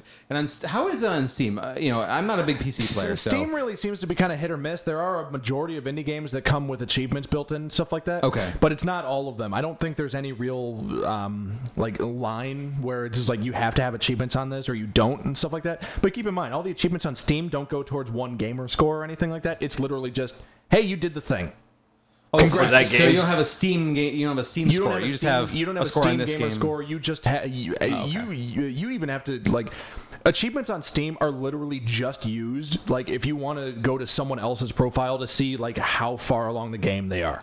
Okay. So it, it's really not uh, like even Sony, even Sony with the trophies on PlayStation devices, Mm-hmm. like even that, at least that goes towards a meter where you've got a level and a percentage and stuff like that. Right. Steam doesn't even have that, so it's it's not. I've never once been crazy about getting achievements on Steam. So it's like game for game. Then like you just the list of achievements that you've done in this particular game, and it does not carry over to any it other doesn't place. it doesn't add up uh, unless there's some secret feature that I haven't seen. I mean, I'm not I'm not the biggest PC gamer in the world, but I do PC game as much as any of my other consoles. I, I, I'll take your word for it. I could have sworn I could have saw, seen some like Steam level or something like that, or is that something different? Um, there is a Steam level, but that usually goes towards um, that- specific. That usually goes towards specific like actions, like how many games you own and how many years you've been on Steam and and, and uh, things oh, like that. It- yeah, so it's not it's not actual like or how like involved you are with the community. Like I know I know one guy. He leaves a review for every single game he plays on Steam, Okay. and he's like level like. 8 million or something like that. And meanwhile, I'm down here. I just own like 70 games on Steam and I'm level like 30. I'm probably not even that. I'm probably like level 7 or something like that. So, um, but yeah, so but in general, good. I absolutely agree with you. Yeah. yeah, I do too. But I mean, hell, I'm the guy that debated between the Bureau on 360 or the Bureau on PC between 8 bucks and 12 bucks and figured, well, PC version doesn't have gamer score. So I actually said, yes, the achievements are worth $4. So, I would have to agree with you. and it was, and whatever. But So when it comes to indie games, to summarize our conversation here, what do we like and what do we what do we not like? I like that they're more artistic, that they're willing to b- b- think a little more outside the box, that they're trying to. Um, there's more of a risk for them, so they need to really try to stand out. They don't have like these massive marketing budgets, so they're counting on like word of mouth, that kind of thing. So they're really so the good ones at least really try to actually do something to get everyone to stick with it and stuff like that.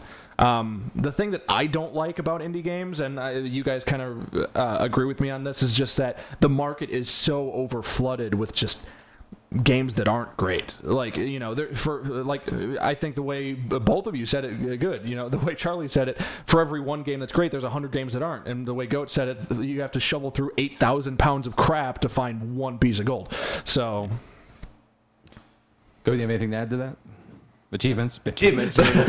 We've got that out there, but I mean, it, I mean, we're all in agreement. It's the whole like the gold is great, and I wish there was more gold. Yeah. And well, we all wish there was more gold. I don't know. I think it's down this week, but I, you know what I'm saying? Like, like I, I, if everything could be like not well, not everything, but I like I like you know the high points, and I really don't. The bad thing is you got to go through all the low points to get you know you know the three high points a year or out of 12 months. It's, Right. That's my only qualm. But the the ones that are great are, are, are you know like Mike said, you talk about them for years and years to go. I mean, Journey came out in what? And we're still talking about it like it's brand new. Yeah, that's very that's very true. yeah. The uh, the only thing I have to add to all of that, and I, this is something we, we this is something we just touched on briefly, is that um, you know eh, this applies to any medium, but any medium that, that seems to focus more on our artistic expression and creativity and things like that is Rather that than making the most money. uh, well, yes, but where I'm more, more, more where I'm going with that is saying that um, is that you also find a lot more ego. It's like you know, it, it, Yeah. it, it, it seems like it's you know, it's, it, it seems like you have a lot more Phil Fishes in the indie game world than you do in you know God, in the I, big box world. I remember when Bioshock Infinite came out, and I keep going back to Bioshock Infinite because Goat's wearing the shirt. Um, I, I'm sorry, listeners. I remember when Bioshock Infinite came out, and one of the guys from Capybara Games who did, um, I'm blanking right now, but it's a big indie game coming out for P- PS4 soon. Um, quote unquote big indie game. Um, it, it just sounds like an oxymoron to me. Anyway, um, so one of the guys from Capybara Games uh, had this huge, like, he was ripping Bioshock apart. And part of me, and I'm reading it, and he started off with valid points. Like, you know, this is a really forced kind of thing. The, the you know, a lot of this violence isn't needed to get the point across and stuff like that. And then he just went into straight into, like, like senseless stuff, just like ripping the game apart for no reason. He's like, and why do you have to play as a guy? And I'm like, okay, really? You know why you have to play as a guy. Play the damn game, play the story. It all makes sense why you're this character with this character following you. No spoilers. yeah. Thank you.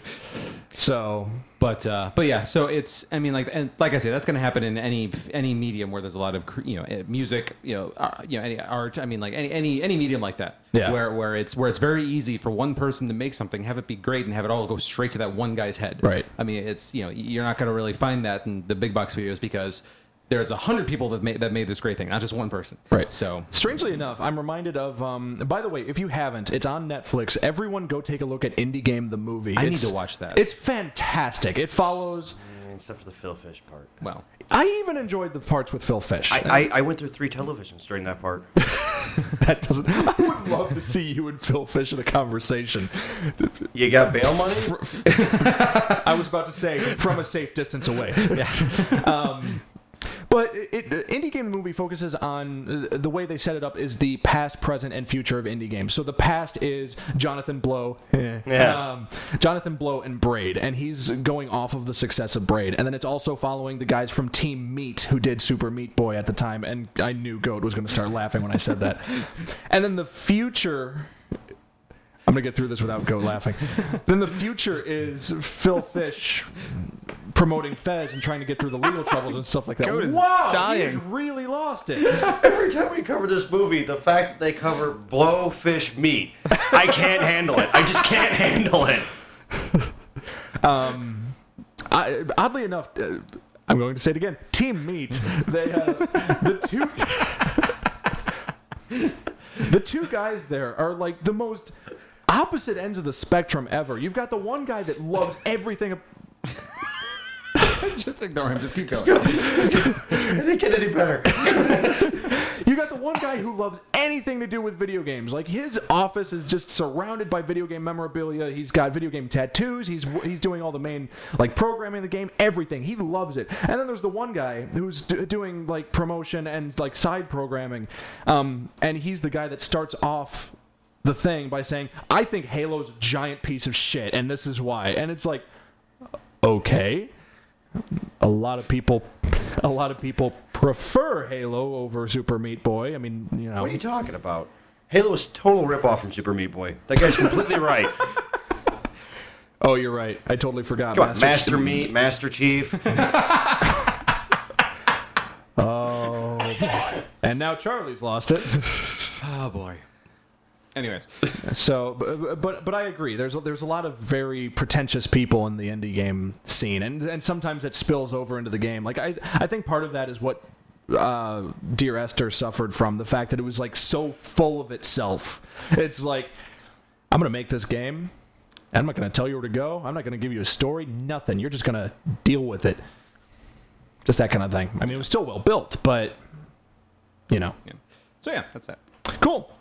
But that's what we think about indie games. Let's see what you guys thought. Okay, so our mailbag question was: We're talking indie games this week. What are your some of your favorites? Do you notice any trends between indie games and quote big AAA games? What is a big AAA game? I meant to ask you that. uh, like Assassin's Creed or Halo or Call of Duty Okay, okay. or just just big games with big marketing budgets that they spend millions of dollars to make. I didn't know if there was like an A, double A, and AAA level there. Um, I think there is, but we usually don't talk about A and double A. Um, Roger says his some of his favorite game. Oh my god, indie games. I did pretty good without messing up speaking. some of his favorite indie games are Limbo and I Want to Be the Guy. Doesn't everybody? Yeah, sure. Um, Danny says Guacamelee was great. Loved that game. I agree. It was a really good game. I'm looking forward to playing that when I play video games again. Yeah, it's on my list. I played it. It was really good. Goat, you'll particularly like it because you're a fan of the Metroidvania kind of games. So, and one of the main attacks is called like the Goat Jump or something like that. Yeah, I did. I'm going to take this opportunity real quick to remind you, Goat, because it's relevant right now, and also anybody else that's listening. Uh, Guacamelee is, I believe, currently still the free Xbox One game right now. So even if you don't own an Xbox One, if you have gold, go quote unquote buy it now, because eventually, if you do get an Xbox One, you will have it. Just a quick uh, little PSA for you. Thank you, Charlie.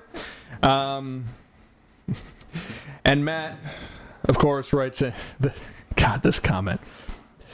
I really enjoyed Indianapolis 500 Legends for the Wii, a truly solid indie simulator.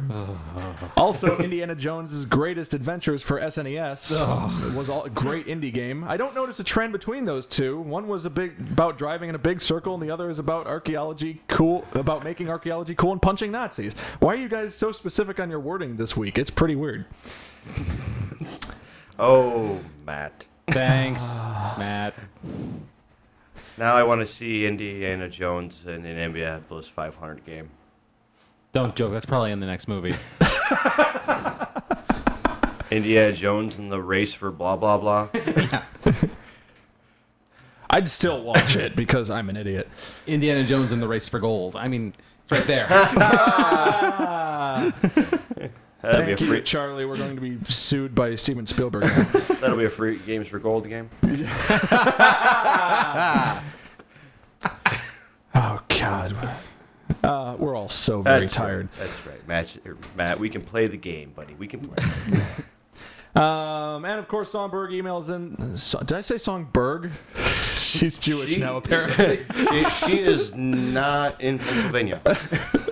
Songbird uh, emails in this week says, "Dear Viking Jesus, Goat and Technotronic Corn, mailbag answer. Off the very limited list I have, uh, Journey has to be my favorite indie game, but that goes without saying. I also love Shovel Knight as well.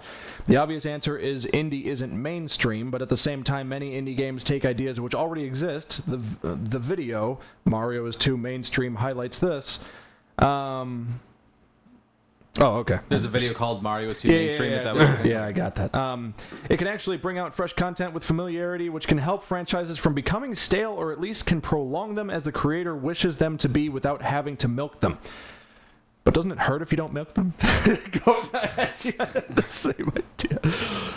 Let the record show that Goat made uh, milking motions as soon as I said. Oh, is that what that was? Yeah, I learned on a Cow Simulator 2013. Uh, Songbird says, I only wish more of them would be on hard copies as opposed to just being digital. I know why, but the internet could care less. Yes, I think the gold should go to disc at some point. Well, I, we, we already told you that Goat Simulator is coming to hard copy at some point in this month or next month, and you're probably going to get a copy just to put on your shelf Yep. and Photoshop your face on. Or Yes. That actually seems like obvious money. Like every, even if every, I mean, I, I don't have any sense whatsoever how much it costs to actually press and ship out discs. but you know, if you take like the th- eh, like even every quarter, the three best games from that quarter and put them to disc and put them on a shelf, that seems like easy money to me. Yeah, yeah, it worked for Minecraft. yeah, it worked for Minecraft. It also worked for Journey. I mean, they used to do that too. That's they true. had like the, the, the PopCap collections with like uh, Legend of Zuma and uh, whatever. Peggle. Pe- yeah. and things they had like the that. one with uh, Explosion Man, Limbo, and Trials on it. Yeah, yeah, yeah. So uh, it's they've done it before. Yeah. So maybe because they've done it, they are not. I think doing it, I think a lot of not it's money. usually that they come from the same company, though. I mean, the people who made Goat Simulator that was o- their only game. Like they made a, da- a development studio to make Goat Simulator. So whatever. There's no no collector's edition for that either. It's a damn shame. Would have bought it. I would have bought it. Getting a giant goat head. I, whatever. I don't care. Live Goat Head. Whoa. talking goat head. Talking. a talking ro- goat head that like sings. like the bass fish. Yes. Could make it play a 29 needles. track. Hello, my honey. Hello, my Oh, yeah. baby. No, no, no. In this day and age, you could probably just slap a friggin' USB. thumb drive in it and it'll play random. Okay. Oh, Cradle of Filth by a singing goat on my wall. Anyway, Songbird asks, I've been going to McDonald's to get the Mario Kart 8 toys. Oh, right, that started. Um, do or did you guys ever go through fast food restaurants for certain toys? If so, what were they? Um, oh, oh, I don't. Um, he- he- he- he- he- hang on, hang on, hang on. So the only ones I was ever like really hardcore about, and this isn't going to surprise anyone ever, was when Burger King had Pokemon toys. So long ago. I did that too. As a matter of fact. I had all but two of them. Which two? I think it was Mewtwo and I think there was a Lapras that I didn't have. I don't remember at all what they were. I feel like I remember having a full set at the time, but I, I if, if I, I have no idea what happened to them. Um, uh, I, I, I, the, again, surprising absolutely nobody. Um, I, the, the only time in the last ten years that I can recall, um, actually going to a fast food restaurant and collecting, you know, whatever their kids' toys was, was for the most recent series of the My Little Pony toys. Shock and surprise. I, I was going to say, surprising absolutely no one. Yep. Go. Um, do you? Uh, uh, the last set I went through was when McDonald's did those Wii, uh, Wii U toys. Wii U toys? Yeah. I vaguely remember those. It was like little Mario's, and they could get a Wii, Wii controller, and it was just. Oh. Yep. Oh yeah, yeah, yeah I kind of remember that. Yeah. I got exactly one of those, and it was like Donkey Kong or something. I'm like, eh, whatever. um, Songbird says, "Okay, I can't believe I'm saying this, but there's going to be a video game about writing as a journalist for video games." Yep. we just covered that. Um, with that said, what achievements, plot, characters, pre-order bonuses, and/or collector's editions should there be for said game? I'm going to pitch the Gamerhead Collector's Edition that will come with something Viking related, something pony related, and something goat related In, in a, uh, a tin case of the logo. of the logo. Yeah, exactly. And an art book and a soundtrack because that seems to be the And it'll, standard. and it'll come with all the sound bites we use in the show. Yes. Including me going today on Gamerhead Radio, so you can use it as a text message tone, so you can hear me every day, for some reason. Wow. I would never turn my phone up. It, also, it would also come with a um, a legal pad and a pen. For those who aren't aware, Charlie is somehow flabbergasted that I choose to write the notes for every episode, literally every episode of Gamerhead Radio we've ever done, um, on a pad of paper with a pen, old school style. And Charlie's been trying to get me to move to, you know, my Surface or something, but I don't because I'm picky, apparently.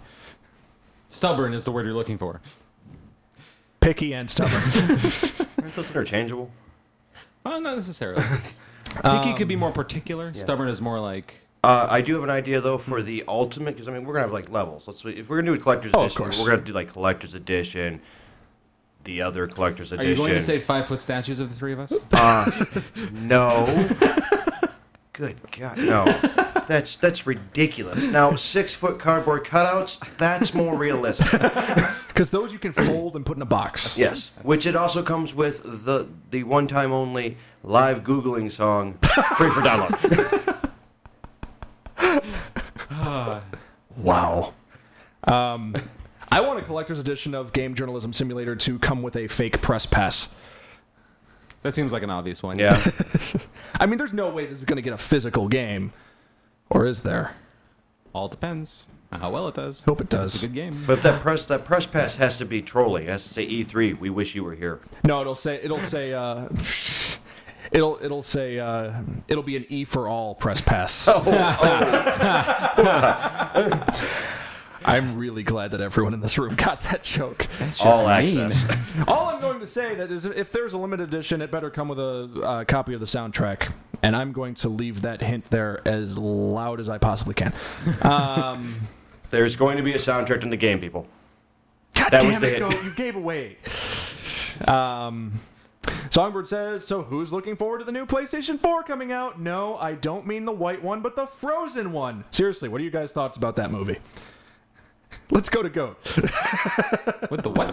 Run that past me one more time. Yeah. So in Japan, there's going to be a limited edition PlayStation 4 console that's all black, but it's got um, the characters from the movie Frozen in gold along the top of it. Is there a Frozen game? Nope, I don't get it. I don't either. Oh, whoa, whoa, whoa. That that is the least of my worries. Disney Uh-huh. is putting out a PlayStation Uh-huh. for an American movie only in Japan. That's the the start of what? and you're like, what? There's no game? No, no, no. No, you missed the you missed it. There was an elephant that you walked under to go find your game no, but if there was a game, then at least that would make sense. in Japan. Japan loves Disney. It's true, they do. Okay, that makes a little bit more sense. but only in Japan. It Yeah. seems like they should put it over here and sell uh, second consoles. Yeah. Maybe they'll sell it at Disney stores or something like that. Oh, yeah, that'll be great. Frozen, twelve ninety nine at the Disney store only. No controller. I, I just don't get it. Yeah, it, it I don't know. It was I'm all for limited edition consoles, even though I I mean, don't, like, keep in mind this is Japan, where they just put shit on shit for whatever reason. Hello Kitty toasters. I mean, like, it did. yeah, you own whatever. one, don't you? No, I don't like Hello Kitty. Your wife owns one, doesn't she? No. Work coming. uh, Speaking about the woman who works for a retail chain, retail chain that sells Hello Kitty. No. You didn't see the crucified one in the backyard with the burn pile underneath it? Oh yeah, that's what's been lighting our studio all night. Yeah. Thank you, Hello Kitty. It's still burning. They moved it. They moved it from the last house. Yeah. That was an operation. What do you mean? They just tie it to the top of the car, put down put down some fireproof mats. Driving in traffic. Oh, your car's on fire. No, the cat is. We're good. Anyways, Boy. But yeah, I mean, I, I love the movie, but I'm a Disney freak. You guys know that, and and I, I don't understand the. I get the idea. As a Disney freak, I don't understand why they're putting out a Frozen console. I get the idea, but eh, at the same time, okay. I feel like there should have been a joke in there somewhere, but the PlayStation 4 doesn't have freezing problems. So, oh. So like it legitimately doesn't. Like I wanted to make that joke so badly. It's like, but the PS4 is actually a well-built Very sy- sound system. machine. Well, that joke won't work. Yeah, So- whatever. yeah. Oh well. So when's yours coming from Japan? Next week. Okay. So that's everything we got. Um, go. Do you have any shows coming up? You just had a couple. yeah, that was last uh, two in a week. Uh, Cortland Fest in Cortland, Illinois, August 8th. This oh, that's year. coming up. Yeah, already. Uh, 90 minute set, so if you want to see everything 20 Neils, 29 Needles has to offer, that would be the show to go to. Probably. Um, beer, I mean, it's, it's a festival, so I mean, you get your beer, your tacos, your whatever, fanfare. So, Wait, they're gonna have tacos? Yeah. Oh man, I'm in. it's really good You were there tacos. before? It's the same That's tacos beside the as, point. same tacos as last year. There were tacos last year. It's a big sign, tacos, big. How did I miss out on Anyway, tacos? so there's gonna be tacos, and apparently VJ's gonna be at the taco booth. You are run by him. so uh, if you want all the information and stuff like that, it'll be on the Needles page. And obviously, more as more becomes. cool. Charlie, what's your beer of the week? Uh, today I'm drinking from uh, the local uh, brewery that opened up a couple months ago uh, in Geneva, Illinois, Penrose. Um, it's uh, started up by a couple guys uh, from that used to be with Goose Island, and um, they they have recently started bottling their beer. So if you're in the Chicagoland area and you want to try some fantastic Belgian-inspired ales, you can get some. Uh, there there are two that you can currently get are Proto Gradus and P2, which is a Belgian single and a Belgian uh, pale ale and uh, they're both light, uh, great for summer, and uh, they're they're quite tasty. Um, I feel like we should be getting royalties, like uh, like, uh, or, or charging for advertising or something like that, because Charlie does such a good job of. or we got to get like Gamerhead Brew started.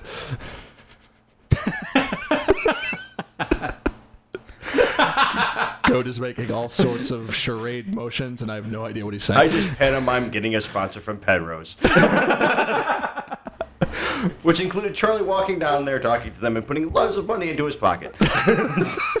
uh, as much as I would love that, because I love the guys that are over there. Eric and Tom are both fantastic people, as are every single person behind that bar. I'm Yes. not going to name them all off, but they're all fantastic. Are you sure we're not already being paid by them?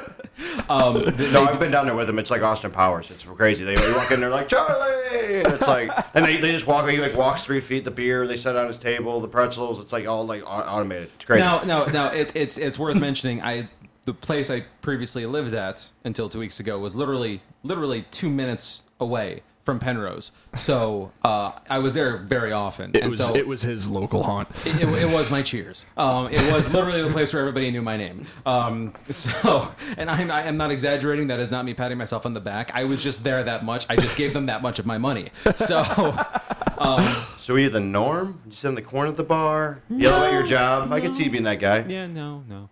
Um, I, I can't really. I don't know Cheers well enough to come up with an appropriate analog for myself. But You see, um, you sit at the end of the bar going, "Not never use password as password." and they're like, "Rough day at the office, Charlie. You have no idea." That's not inaccurate. Um, there was one day where, we, where Michelle was down there and waiting for me, and the bartenders were taking bets over what I was going to order. I am not kidding. Ow. Um, but anyways, yeah, Penrose, great place. If you're in Geneva, stop by there. Um, um, if you're not uh, anywhere near Geneva, but you are in the Chicagoland area, I know Binny's and uh, Malloy's are the two big chains in the area that are carrying their stuff. And a lot of the smaller places you can find just uh, uh, beermenus.com is just a general great uh, website to go to to find beers, like uh, whether it's in a store or in a in a bar or on tap or whatever. Uh, restaurant, if you're looking for a specific beer, Beer Menus is a great place to do that. So go to Beer Menus, look up Penrose, and find their beers and drink them because they're fantastic. Hooray!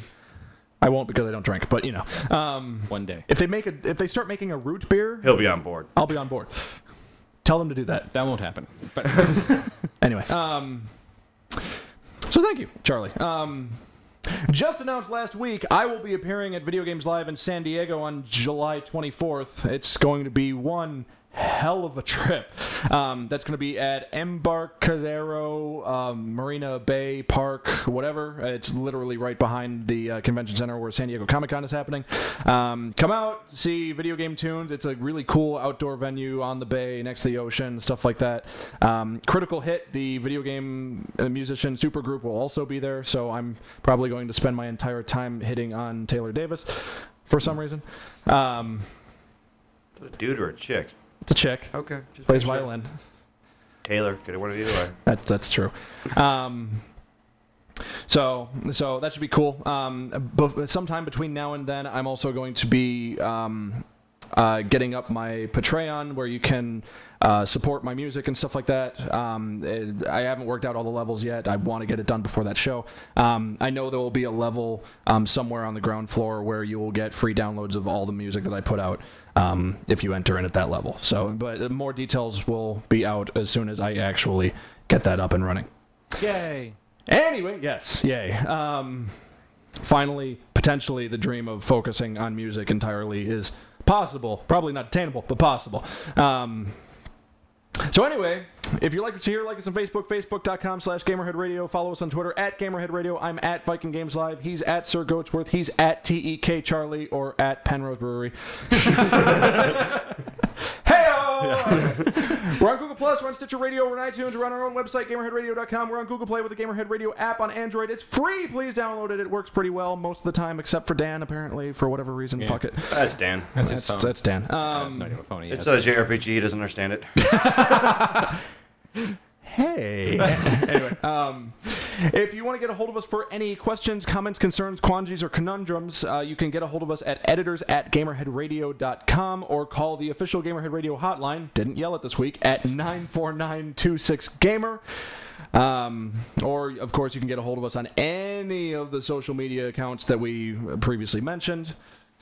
This episode of Gamerhead Radio is brought to you by Penrose Brewery because why the fuck not? Charlie goes there all the time. This has been Gamerhead Radio.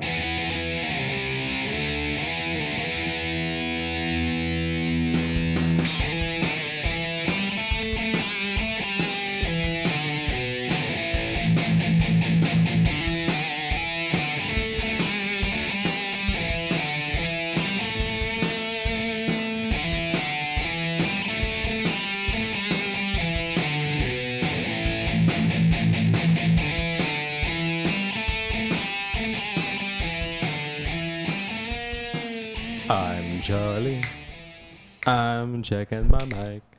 I'm Charlie. I'm checking my mic. He's right over there. I'm, I'm lost because he's doing like the whole beatnik thing, and you're doing the Addams family. I'm just, I'm just disappointed at the lack of bass line in that song. I was waiting for you to. I didn't know where to go with it. I was thinking more jazz fusion. That would have been fine. And first recording in the new studio. Go.